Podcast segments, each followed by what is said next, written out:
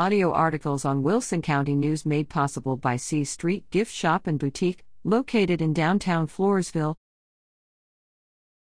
Floresville family seeks mentally challenged relative.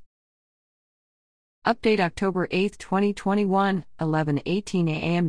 According to Mr. Plock's family Friday morning, he remains missing.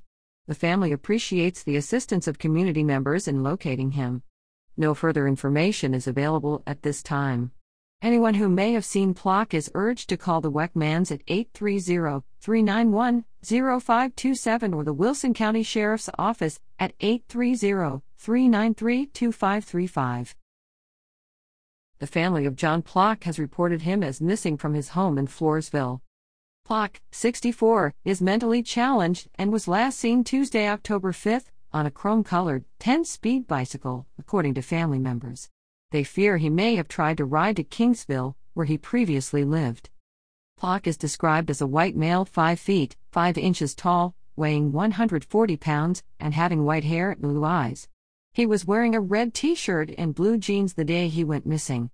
He has a childlike mind, said Diane Wayman, whose husband, Don, is Plock's first cousin. He has run away before, but not like this. Reader at WCNOnline.com.